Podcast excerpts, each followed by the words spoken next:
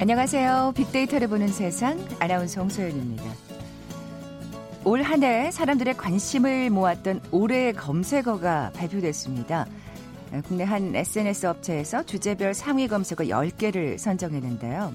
인물 분야에서는 짐작하실 거예요. 팽수. 그리고 트로트 가수 송가인 씨가 들어있었고요.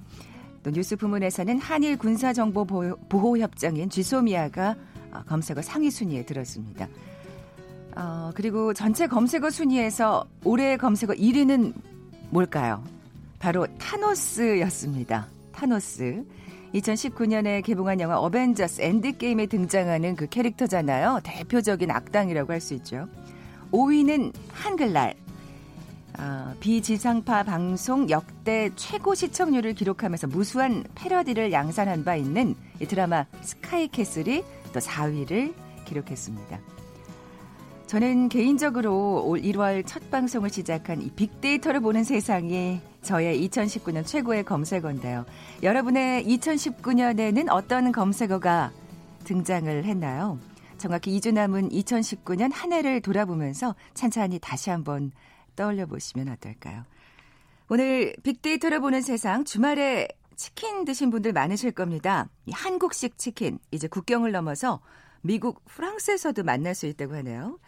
영국 브렉시트 관련 소식과 함께 세상의 모든 빅데이터 world 키워드 시간에 이 Korean 치킨에 관해서 자세히 살펴봅니다.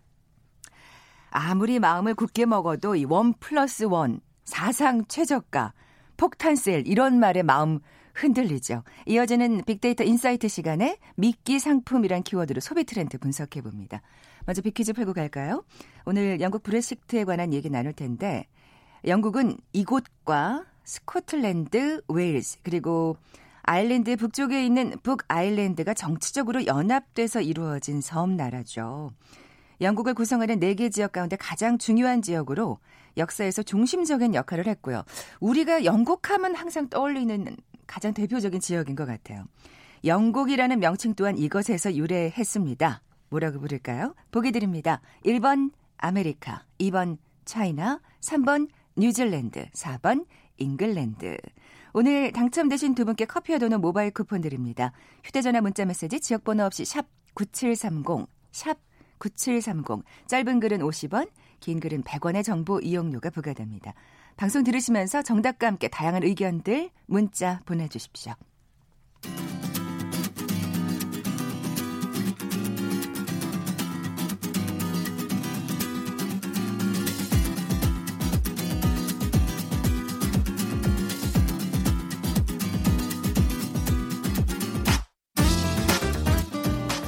데이터는 시그널이다. KBS 일라디오 빅데이터로 보는 세상. 세상의 모든 빅데이터. 궁금했던 모든 화제와 이슈를 빅데이터로 분석해보는 시간이죠. 세상의 모든 빅데이터. 오늘은 지구촌 화제의 이슈 빅데이터를 통해 분석해 봅니다. 임상훈 국제문제 평론가 나와 계세요. 안녕하세요. 네, 안녕하십니까. 자, 우리가 보는 세계 또 세계가 보는 우리로 나눠 살펴볼 텐데 먼저 우리가 보는 세계는요? 키워드를 오늘은 언어 전쟁 이렇게 잡아봤습니다. 언어 전쟁이요? 네. 무슨 얘기일까요? 그 언어 전쟁 왜 언어가 전쟁을 하느냐면요. 지난 12일 총선 그 있었습니다. 영국에서 네. 어, 존슨 총리가 이끄는 보수당이 압승을 거뒀죠. 음. 그 정말 그 세계적인 압승이었는데 아, 그, 사실 조금 굉장히 놀라긴 했어요. 네. 이렇게까지? 뭐 그렇죠. 뭐 이런, 예. 좀 의외였습니다, 네, 사실은. 네. 예. 어쨌든 그렇게 되면서 이제 그 유럽은 그리고 영국 그 시민들도 국민들도 영국의 브렉시트는 기정사실화되는 분위기고요. 그렇겠죠. 보수당이 압승을 했으니. 그렇죠. 예. 그래서 이제 12월 어, 크리스마스 전에 법안이 통과가 될 거고 죄송합니다. 1월 말에 탈퇴가 완전히 확정이 되는 것 같습니다. 그러면서 음. 이제 2년 동안에 이제 조정 기간을 거쳐 가지고 완전히 이제 밖으로 나가는 거죠. 아니 이번엔 진짜 되는 거 맞나요? 그런 것 뭐 같아요. 보수당이 압승을 했으니까 네. 뭐 정해진 수순이라고 그렇죠. 볼 수밖에 그러려고. 지금 조기 총선을 한 거였기 때문에 네. 근데 진짜로 압승을 거뒀기 때문에 어, 실제로 어, 이렇게 되는 것 같습니다. 영국 국민들이 그런 선택을 한 셈이네요. 그렇죠. 그러니까 네. 사실 영국 국민들이 압도적으로 브렉시트를 원했던 건 아니고 맞습니다. 예, 그 예. 그러지 않은 국민들 많이 있는데 왜냐하면 표가 분산이 됐어요. 그러니까 브렉시트를 원하는 국민들은 한 그 보수 당으로 모아졌고 아, 예. 어, 원하지 않는 국민들은 여러 당으로 분산이 됐습니다. 그래서 그렇군요. 결과가 이렇게 된 거고.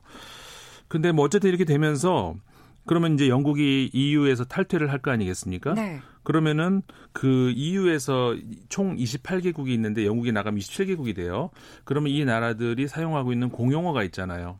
그러면 이 나라 이 유럽 연합은 다양성을 보장하기 위해서 어 각 국, 그 회원국이 원하는 언어를 모두 그 공용어로 인정을 해줍니다. 네. 그러니까는 이론적으로는 27개 공용어가 될 수가 있겠죠. 근데 이제 그 벨기에라든가 룩셈부르크 이렇게 몇몇 나라는 어그 사용 언어가 프랑스어나 독일어 이렇기 때문에 사실은 지금까지 24개 공용어가 있습니다. 아, 그렇군요. 네. 예. 그런데 영국이 탈퇴를 하면은 예. 영어가 어떻게 되느냐 이거죠. 근데 사실은 예. 실상은 영어를 많이 쓸 텐데. 그러니까요. 그게 이제 문제가 되는 건데 예. 사실 그러니까 예를 들어서 아, 어 아일랜드도 영어 쓰지 않나? 뭐 몰타도 영어 쓰지 않나? 근데 아일랜드도 물론 영어를 쓰죠. 그런데 아일랜드 원래 사용하던 그 켈터 계통의 그 언어가 있거든요. 그 언어를 아일랜드는 공용어로 지정을 했고요. 그렇군요. 네. 그러니까 원하는 언어를 지정을 할 수가 있습니다. 회원국들이. 네. 어 그리고 몰타도 마찬가지. 그러다 보니까는 영어를 지정한 나라는 영국밖에 없어요. 근데 그 나라가 탈퇴하고 나면 탈퇴하고 나면은 그럼 영어가 자동 자동적으로 이 공식 언어에서 빠지지 않겠느냐. 어, 그래서 이게 이제 애매한 상황이 되는 것이죠. 참그 이 속하지도 않은 나라 언어로 그러니까요. 서로 의사소통을 한다는 게 굉장히 우습잖아요. 좀 우습네요. 예. 예. 근데 사실상 뭐 가장 많이 쓰이는 언어가 영어긴 영어죠. 그렇죠. 어, 예. 그리고 그러니까는 원, 원칙적으로는요. 어, EU 그러니까 유럽 연합에서 회의를 하면은 어, 24개국 언어로 모두 통번역이 돼야 됩니다. 음. 그러니까 문서도 24개 언어로 만들어야 되고 네. 그 통역도 당연히 해야 되고요. 그러니까 이렇게 따지면 우리가 효용성 따지는 분들은 어 이게 뭐 얼마나 비효율적이냐라고 생각을 할지 모르지만 유럽 사람들의 생각은 그게 바로 않죠. 문화라는 네, 거예요. 네. 예, 그러면서 이 비용은 얼마든지 써도 된다는 것이 유럽 사람들의 생각이기 때문에 저도 그때 퀘벡에 가서 참 놀랐던 게 모든 간판이 그 불어하고 영어로 그 같이 써. 있더라고요. 네. 근데 사실 지금 말씀하신 대로 그 효율성이나 효용성 측면에서 아니 이게 무슨 낭비야 싶지만 그만큼 그 자기 문화에 대한 자긍심, 네, 그 잃지 않겠다는 그렇죠. 어떤 의지라고 네, 표현할 수가 있잖아요. 그렇죠. 예. 언어라고 하는 것이 하나의 세계관이거든요. 음. 그러니까는 우리가 이제 외국어 교육도 참 중요한 게 중요한 뭐냐면은 어, 외국 사람과 소통하는 건 물론 중요하지만은 언어를 두 개를 활- 어, 우리가 사용할 줄 안다는 것은 두 개의 세계관을 가지고 있는다는 거 마찬가지거든요. 네. 그러니까 안 보이던 하나의 언어만 사용할 때 안 보이던 세계가 또 보인다는 겁니다. 음. 그러니까 유럽 사람들이 이제 그런 생각을 가지고 있는 것인데 네. 영어가 영국이 탈퇴하면 영어를 어떻게 할 것인가? 아. 그러면은 이제 그 이 노리고 있는 국가들이 있죠. 아, 그래서 언어 전쟁이라고 예. 표현을 뽑으셨군요. 왜냐하면은 프랑스어 같은 경우에는 사실 그 우리가 20세기는 20세기가 비로소 이제 영어가 완전히 저 전 세계를 장악하는 언어가 돼 버렸잖아요. 네. 모든 이제 공식적인 언어에서 가장 많이 쓰이는. 근데 그 전까지는 프랑스어가 그런 지위를 가지고 있었거든요. 그렇죠. 어 그리고 90년대까지만 하더라도 유럽 연합에서 어 프랑스어가 상당한 막강한 지위를 가지고 있었다고 하죠. 그런데 어 사실 영어에게 많이 더 밀려버렸거든요. 네.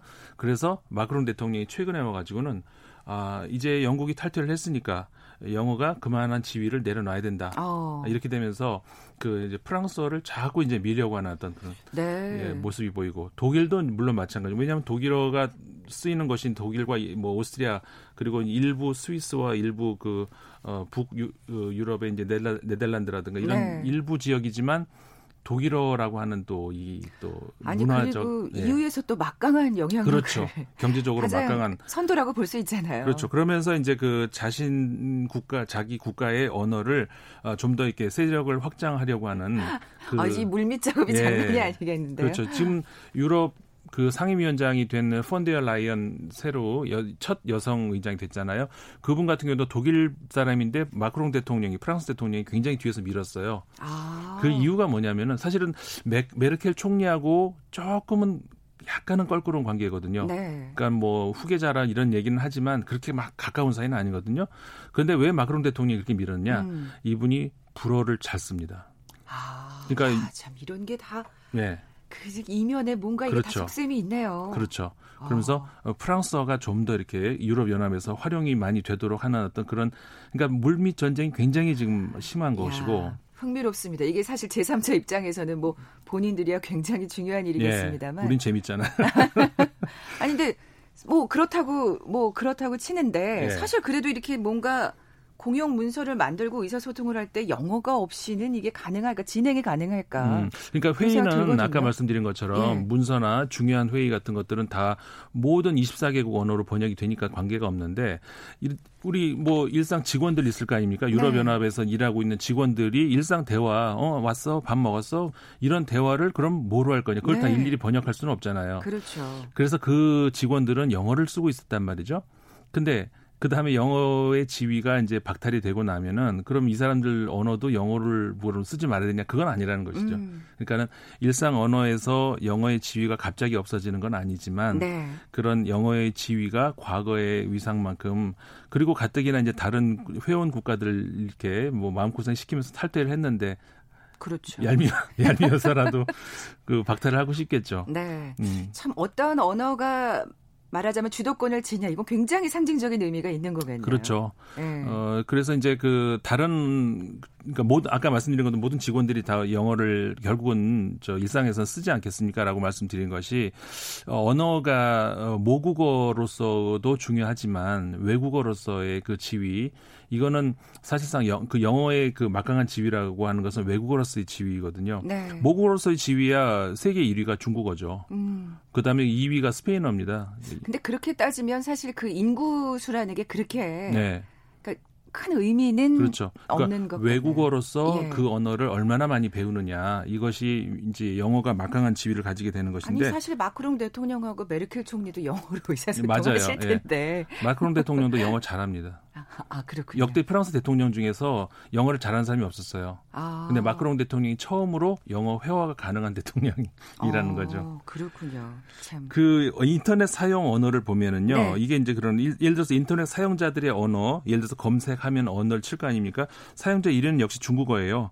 13억 명이 어, 중국어를 이제 사용을 하고 있고 그 다음에 2위가 스페인어고 어, 3위가 영어입니다. 그러니까는 실제 그 어, 모국어 사용자 수하고 거의 비슷하죠. 음. 하지만 인터넷 안에 들어가서 인터넷 에 들어있는 그 정보 언어들 있잖아요. 네. 그거는 영어가 압도적으로 많거든요. 그렇겠죠. 인터넷 안에 들어가 있는 정보로 영어가 54%를 무려 54%를 차지하고 있고 그 뒤를 이어서 2위가 러시아어인데 6%입니다. 뚝 떨어지죠, 2위가. 그다음에 독일어, 스페인어, 불어 이제 순서인데 한국어는 몇 퍼센트일까요? 전체 이 지구상의 인터넷 정보 언어 중에서 1%를 차지합니다. 아. 이것만 해도 적은 숫자는 아니에요. 네, 네. 10 몇 위권 되고요.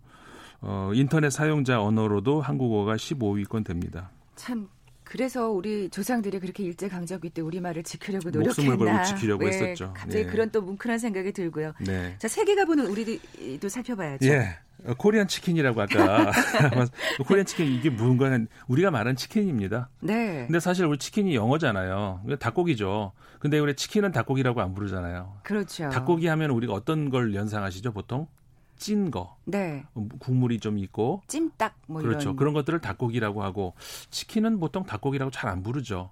그렇죠. 그냥 치킨이라고 하죠. 그렇죠. 예. 그냥 어떻게 보면 치킨이 한국어가 돼버린 것 같아요. 그렇죠. 그러니까 네. 뭔가 그 특정 그 요리 방법 상태를 그렇죠. 이르는 네. 정말 우리말이 돼버린 것 같아요. 그래서 예. 최근에 그 홍콩의 South China Morning Post가 이제 보도를 한 건데 이 치킨이라는 이 음식이 그러니까는 사실은 외국에서 들어온 것이죠. 음. 어, 미국에서 6.25 전쟁 때 처음 우리 들어왔다고 합니다. 그, 그러면서 그 전까지는 우리나라 사람들은 닭이라고 하면은 쪄서 먹는 것이지 네, 네. 닭을 튀긴다는 생각을 해본 적이 않았다는 것이죠. 음. 사실 그랬겠죠. 옛날에 기름이 뭐 그렇게 많지도 않았을 테니까. 그랬는데 6.25 전쟁 이후로 닭을 튀겨 먹는다는 이 토막내서 튀겨 먹는다는 그런 생각이 이제 처음으로 전해지고 그러면서부터 이제 우리나라에 치킨이 전해진 건데 어, 사실 과거에 70년대만 하더라도 치, 그때까지만 해도 치킨 하면 굉장히 고급 음식 네. 함부로 못, 어- 못 먹고 네. 그리고 옛날에 우리 통닭이라고 많이 불렀잖아요. 이게 토망치지 않고 그래서 옛날 통닭이라고서 부르기도 하잖아요. 요즘에 또 그렇게 예. 팔잖아요. 그래서 아버지가 퇴근할 때 맞아요. 사갖고 들어오시면 아주 그 특별한 외식 그렇죠. 메뉴였죠. 동그랗게 앉아가지고 이렇게 먹는 그게 통닭 이게 이제 치킨인데 요즘은 뭐, 뭐 우리나라 사람들이 사실 외국에서 기원은 외국에서 했지만 우리나라 사람들의 소울 푸드가 된 것들이 몇 가지 예가 있죠. 네, 네. 짜장면, 그다음에 부대찌개. 부대찌개도 사실 뭐 외국에서 들어온 재료 가지고 우리가 그렇죠. 한 거잖아요. 예. 그다음에 또 하나가 이제 이 치킨인데 이제 아예 치맥이라는 단어 자체가 음, 맞아요. 외국으로 소개될 정도로 정말 치킨집도 많고요. 네, 정말 많이 있고 어, 그래가지고 이게 그 거꾸로 역으로 미국에도 그리고 프랑스에도 치킨집이 그렇다면서요. 저 도 프랑스 갔는데 한국 치킨집이 있는 거예요. 인기 많나요? 궁금하다. 네, 사람들 많이 와요. 아, 전 처음에 몰랐거든요. 근데 우연히 들어갔는 이게 뭐지? 그러 들어갔는데 한국 치킨집이 그래가지고 거기서 이제 먹으려고 했는데 아직 문을 안 열었다 해서 못 먹었는데 어 진짜 한국하고 똑같이 해놓고 이렇게 어, 어, 파시더라고요. 네. 그리고 맥주하고 같이 해서 치맥을 파시는데 프랑스 사람들 많이 온답니다. 우리가 역수출을 한 셈이네요. 그렇죠. 역수출을 한 그런 음식이 이제 된 건데 네, SNS 상의 반응은 어때요? SNS 보- 이 치킨과 관련해서는 당연 국- 뭐 예상하시겠습니다만 부정적인 검색은 별로 없습니다. 연관어는 전부 이제 긍정적인 그런 어, 연관 검색어들이 나오고 좋아한다, 시원하다, 원한다, 그리고 합격 뭐 합격을 기원할 때도 치킨을 먹나요? 음, 그런가요? 합격이 이 연관 검색어로 많이 어, 나오고요. 예. 대박 이 단어도 연관 검색어로 많이 등장합니다. 음, 이 아주 이제 드물게 부정적인 연관 검색어가 분노가 나와요. 그래서 왜 그럴까 생각을 해봤는데 우리가 화가 나도 치킨을 먹지 않습니까? 아, 그렇게 생각하면 진짜 정말 소울푸드 많네요. 그렇죠. 화가 예. 나도 치킨 먹고 기분 좋아도 좋아도 치킨 먹고. 예. 그러면서 이제 이런 검색어들이 그리고 이제 마찬가지인데 건- 언급량 가장 많은 건 뭐냐면은 이벤트 이 아. 단어가 아, 치킨과 관련된 그 언급 그 관련 연관어로 가장 많이 등장 등장을 합니다. 네. 그리고 특정 인물, 인물 이름도 나오는데 뭐 그거는 생략하기로 하고요. 네. 끝으로 빅퀴즈 내주고 가세요. 예, 빅퀴즈 내드리겠습니다. 어, 영국은 이곳과 스코틀랜드, 웨일스 그리고 아일랜드 북쪽에 있는 북아일랜드가 정치적으로 연합되어 이루어진 섬나라죠. 영국을 구성하는 네 개 지역 가운데 가장 중요한 지역으로 역사에서 중심적인 역할을 했습니다. 이 영국이라는 명칭도 바로 이것에서 유래를 했죠. 무엇일까요? 질문입니다. 1번 아메리카, 2번 차이나, 3번 뉴질랜드, 4번 잉글랜드. 네, 정답 아시는 분들 저희 빅데이터로 보는 세상 앞으로 지금 바로 문자 보내주십시오. 휴대전화 문자 메시지 지역번호 없이 샵 9730입니다. 짧은 글은 50원, 긴 글은 100원의 정보 이용료가 부과됩니다. 지금까지 임상훈 국제문제평론가와 함께했습니다. 고맙습니다. 고맙습니다. 잠시 정보센터 헤드라인 뉴스 듣고 돌아올게요.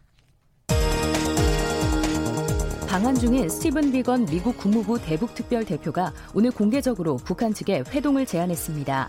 비건 대표는 미국은 비핵화 협상에 데드라인을 두지 않고 있다고 말했습니다.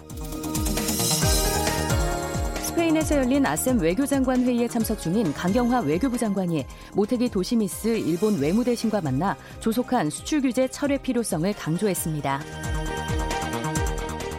일본이 지난 7월 단행한 한국에 대한 수출 규제 문제를 논의하는 양국 통상 당국 간의 국장급 수출 관리 정책 대화가 오늘 오전 일본에서 시작됐습니다. 경찰의 하명 수사로 작년 지방선거에서 낙선했다고 주장하는 김기현 전 울산시장이 이틀째 검찰에 출석해 조사를 받고 있습니다. 금융위원회는 오늘 인터넷 전문은행 예비 인가 심사 결과 토스뱅크를 제3 인터넷 전문은행으로 선정했다고 밝혔습니다. 반도체와 석유 제품, 디스플레이 등 주력 수출 품목의 부진 속에 지난달 수출이 1년 전보다 14% 이상 감소했습니다. 지금까지 헤드라인 뉴스 조진주였습니다.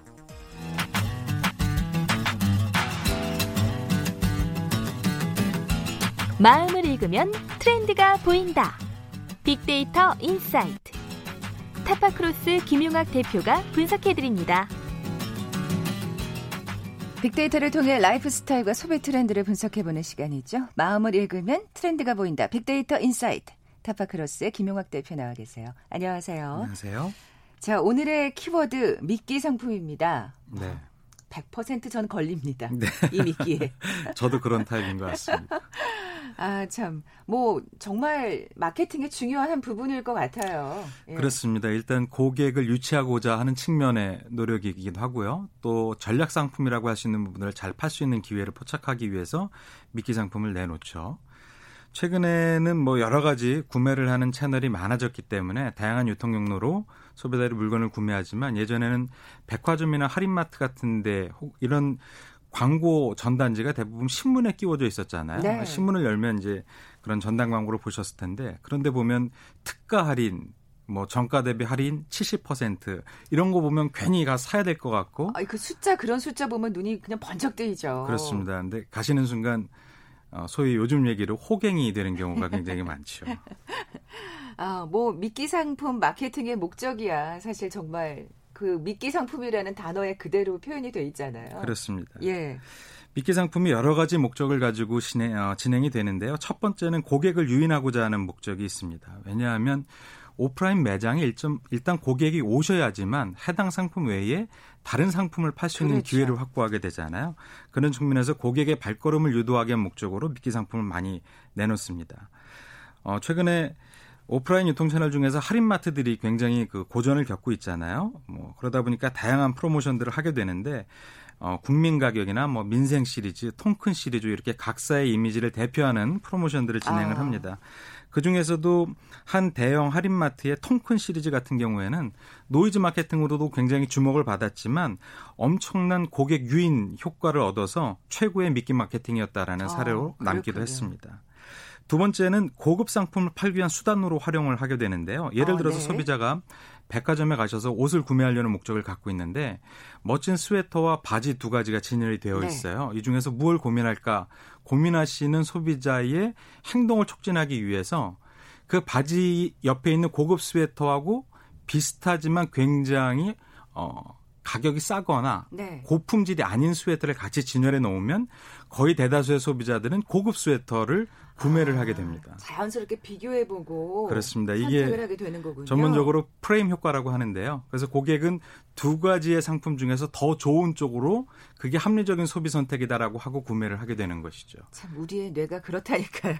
네. 예. 세 번째로는 소비자 자신도 모르는 새에 다른 물건도 저렴할 것이다라는 인식을 촉진하는 미끼 상품들을 내놓는 겁니다. 아, 왜냐하면 이거 무조건 파격 세일 그러면 그리고 그 상점에 가면 다른 상품들도 굉장히 세일을 많이 하게 될 거다라는 인식을 자연스럽게 갖게 된다는 것이죠. 아, 그래서 인지도가 높은 상품은 오히려 저렴하게 팔고 가격 비교가 쉽지 않거나 구매 빈도가 낮은 고객 상품 같은 경우에는 오히려 높은 가격 전략을 써서 소비자들의 구매를 촉진케 하는 전략들을 기업이 많이 쓰고 있습니다. 네. 지금 이런 거 좀 알고 가서 정신 바짝 차리고 호갱님이 되지 않도록 해야 할 텐데 이게 쉽지가 않습니다.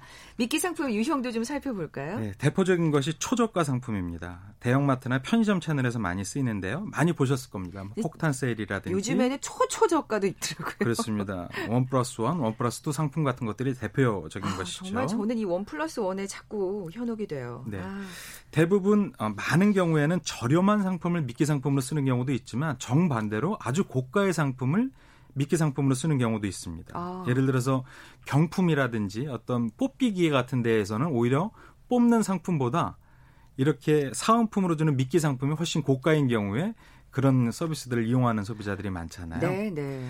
예, 그리고 사은품 같은 경우도 대표적인 예, 미끼 상품인데 정말요. 그거 그거 받으려고 괜히 쓸데없는 거 산다니까요. 그렇습니다. 이런 예. 사은품을 많이 쓰는 업종을 보면 보험업계라든지 아니면 휴대폰이라든지 인터넷 가입 상품, 특히 홈쇼핑 분야 같은 경우에도 이런 사은품 같은 것들을 많이 쓰잖아요. 음, 최근에는 커피 전문점에 가면 커피 외에 거기서 파는 사은품이 희소성이 높아서 맞아요. 그런 것들을 구매하는 경우들이 많습니다. 요맘때쯤 그 굿즈들 그 뭐 다이어리 같은 것들요. 또 그렇습니다. 키덜트족을 상대로 한 장난감이라든지 이런 것들도 굉장히 그런 건또 많고요. 치킨이나 햄버거 판매점에서 또 그런 걸 잘하죠. 그렇습니다. 예. 또네 번째로는 무료 샘플 상품인데요. 이런 것 같은 경우에는 여성분들은 많은 화장품을 살 때 먼저 샘플을 이용해 보고 사시잖아요. 음. 그래서 샘플을 화장품 업계에서 대표적으로 쓰고 있기도 하고요. 또 구독 경제 스타일인 예를 들어서 뭐 어떤 회원권이라든지 이용권 같은 것들을 구매할 때는 1개월 무료 이용권이 있는 상품들을 대부분 쓰세요. 그렇죠. 어, 예. 그러고 나서 1년치 다음 무료로 1개월 쓰고 1년치 유료 회원이 되는 형태로 많이 구매를 하시죠. 네. 이런 걸 그 마중물 효과라고 또 일컫잖아요. 그렇습니다. 우리가 펌프 예. 옛날 분들은 아실 텐데요. 펌프에서 물을 나오게 하려면 약간 물을 집어넣어야지 어, 물이 나오잖아요. 그렇죠. 그런 펌프 효과를 노리는 것들이 굉장히 많은데요. 실제로 소매 마장에서 시식 행사 같은 것들을 하면 이런 어 펌프 효과를 노린 어떤 프로모션을 했을 때 그 전 대비 매출이 6%아 6배 이상 차이가 나는 경우들이 많다고 야, 합니다. 그러니까 그렇게 시식 효 코너가 많아지는 거군요. 우리가 시식을 하고 좀 물건을 안 사면 미안한 마음이 들잖아요. 그런 것도 있고 사실은 막 지나가다가 먹어보라고 그래서 먹었는데 어 맛있네 이러면서 그럼 좀 그렇습니다. 하나 사볼까 막 이렇게 되는 맞습니다. MIT의 행동경제학자인 댄 에일리, 에일리 일리 교수가 이 실험을 했는데요. 예를 들어서 59달러짜리 온라인 구독권과 125달러짜리 오프라인 구독권 그리고 온라인 오프라인 패키지 전구 구독권이 125달러짜리를 판매하는 세 가지 상품이 있다라고 하면 예. 네. 거의 대다수의 소비자가 마지막인 어, 온 오프라인 병합 상, 패키지 상품이 125달러짜리를 구매한다는 것이죠. 이 패키지라는 말에 또 혹하시는군요. 그렇습니다. 예. 어, 올, 오프라인만 125였는데 온라인까지 합해서 125야? 그럼 이게 더 좋은 거지라고 음, 음. 구매를 하시는 일종의 타협 효과인데요. 이런 것들을 넣는 상품 같은 것들도 굉장히 많죠. 네. 저 빅데이터로 또 미키 상품을 한번 살펴볼까요? 매년 증가하고 있습니다. 저희가 2017년도부터 2019년도까지 어, 매년 언급량의 증가량을 분석을 하는데 무료 샘플이라든지 미끼 상품, 뭐 덤 상품 이런 것들은 어, 작게는 25%에서 많게는 250% 이상 언급량이 증가하고 있습니다. 아, 그러니까 실제로 많은 소비자들의 발길을 잡기 위해서 어, 유통업체들이 이런 프로모션들을 많이 하고 있다라는 것이고요. 언급이 나오는 산업 분야들을 살펴보니까 휴대폰이나 뭐 핸드폰 같은 경우들이 음. 가장 많이 나옵니다. 왜냐하면 이런 상품을 구매하면 뭐 충전기라든지 케이스라든지 아니면 거치대 같은 것들을 끼워놓기로 많이 파시잖아요. 네, 네. 그리고 무료 샘플과 관련해서는 화장품, 뭐 스킨 오일, 그리고 특히 음식 같은 경우에도 이제 시식과 관련돼서 많이 나오기도 했고요. 덤과 관련된 연관어로는 앨범이나 스티커, 굿즈 이런 게 나오는데 아이돌이 앨범을 판매했을 때 굿즈 상품들을 끼워서 파는 것이죠. 근데 그 사진 얻으려고 굉장히 노력도 그렇습니다. 하더라고요. 최근에는 이런 영역에 있어서는 오히려 굿즈가 매력이 아. 있어서 해당 상품을 구매하는 경우들이 굉장히 많습니다. 네, 미끼 상품의 또 구체적인 사례들 좀 살펴보죠. 편의점 업계에서 매년 매출 1위를 하는 상품이 무엇인 것 같으세요? 음, 커피 아닐까요? 맞습니다. 예, 예. 근데 커피만 가서 드시는 게 아니고요. 커피를 사러 오시는 손님들 대부분이 과자라든지 아니면 아. 크래커, 초콜릿 같은 것들을 같이 구매하신다는 조그만 거예요. 빵 같은 유. 예. 맞습니다. 네. 그러니까 매년 편의점의 매출 1위인 커피와 담요는 해당 상품으로서도 구매력이 있지만 다른 상품을 구매케 해주는 대표적인 미끼 상품이기도 하죠. 음. 대형마트 같은 경우에는 초저가 상품들이 굉장히 많은데요. 뭐 예를 들어서 어, 대형마트 H사 같은 경우에는 먹거리 기획전을 만들어서 세계 맥주 300여 종을 균일가에 판매하는 프로모션을 했는데 소비자 반응이 굉장히 좋았습니다. 네. 또 E사 같은 경우에는 뭐 에브리데이 국민 가격이라고 해서 초저가 상품들을 대표적으로 파는 대표, 대표적인 할인 행사가 있고요. L사 같은 경우에도 매년 통큰 행사 시리즈를 기획을 해서 소비자들의 발걸음을 잡고 있죠. 네. 아무래도 이게 계속 불황이고 어렵다 어렵다 하니까 이런 미끼 상품들이 계속해서 등장할 수밖에 없는 것 같아요. 그렇습니다. 온라인과 네. 모바일로 인한 소비자들의 구매가 늘어나다 보니까 오프라인 채널 같은 경우에는 소비자들의 발걸음을 잡기 위해서 다양한 미끼 상품들을 내놓고 있는 것이죠. 네. 그리고 대표적으로 올해 같은 경우에는 그 저가 의류의 브랜드였는데 일본 불매 운동으로 해서 타격을 받은 브랜드가 있잖아요. 그 회사 같은 경우에는 발열 레일을 무료 증정하는 행사를 했는데 이게 그다지 효과가 좋지 않았어요. 아, 왜 그랬을까요? 아무래도 소비자들이 뭐 불매 운동에 대한 의식을 아직도 많이 갖고 있어서 그런 아, 것 같고요. 그래서 네. 미끼 행사가 모든 곳에서 다 성공하는 것은 아니다라는 것들을 증명해 준 케이스인데 네. 해당 기간 내에 경쟁회사 같은 경우에는 동일하게 발언rel레이 증정 행사를 했는데 어, 매출이 전년 동기 대비 두 배 이상 나와서 효과를 네. 톡톡히 본 사례도 있습니다. 그렇군요. 소비자들이 점점 더 또 머리가 좋아지는 만큼 현명해지는 만큼 또 마케팅 업체에서도 더 머리를 써야겠다는 생각이 듭니다. 그렇습니다. 지금까지 빅데이터 인사이트 타파크로스의 김용학 대표와 함께했습니다. 고맙습니다. 감사합니다. 커피와 도넛 모바일 쿠폰 받으실 두 분입니다. 정답은 4번 잉글랜드였죠. 거제도에서 산불 감시하시는 7389님 그리고 9800님께 선물 보내드리면서 물러갑니다. 내일 뵙죠. 고맙습니다.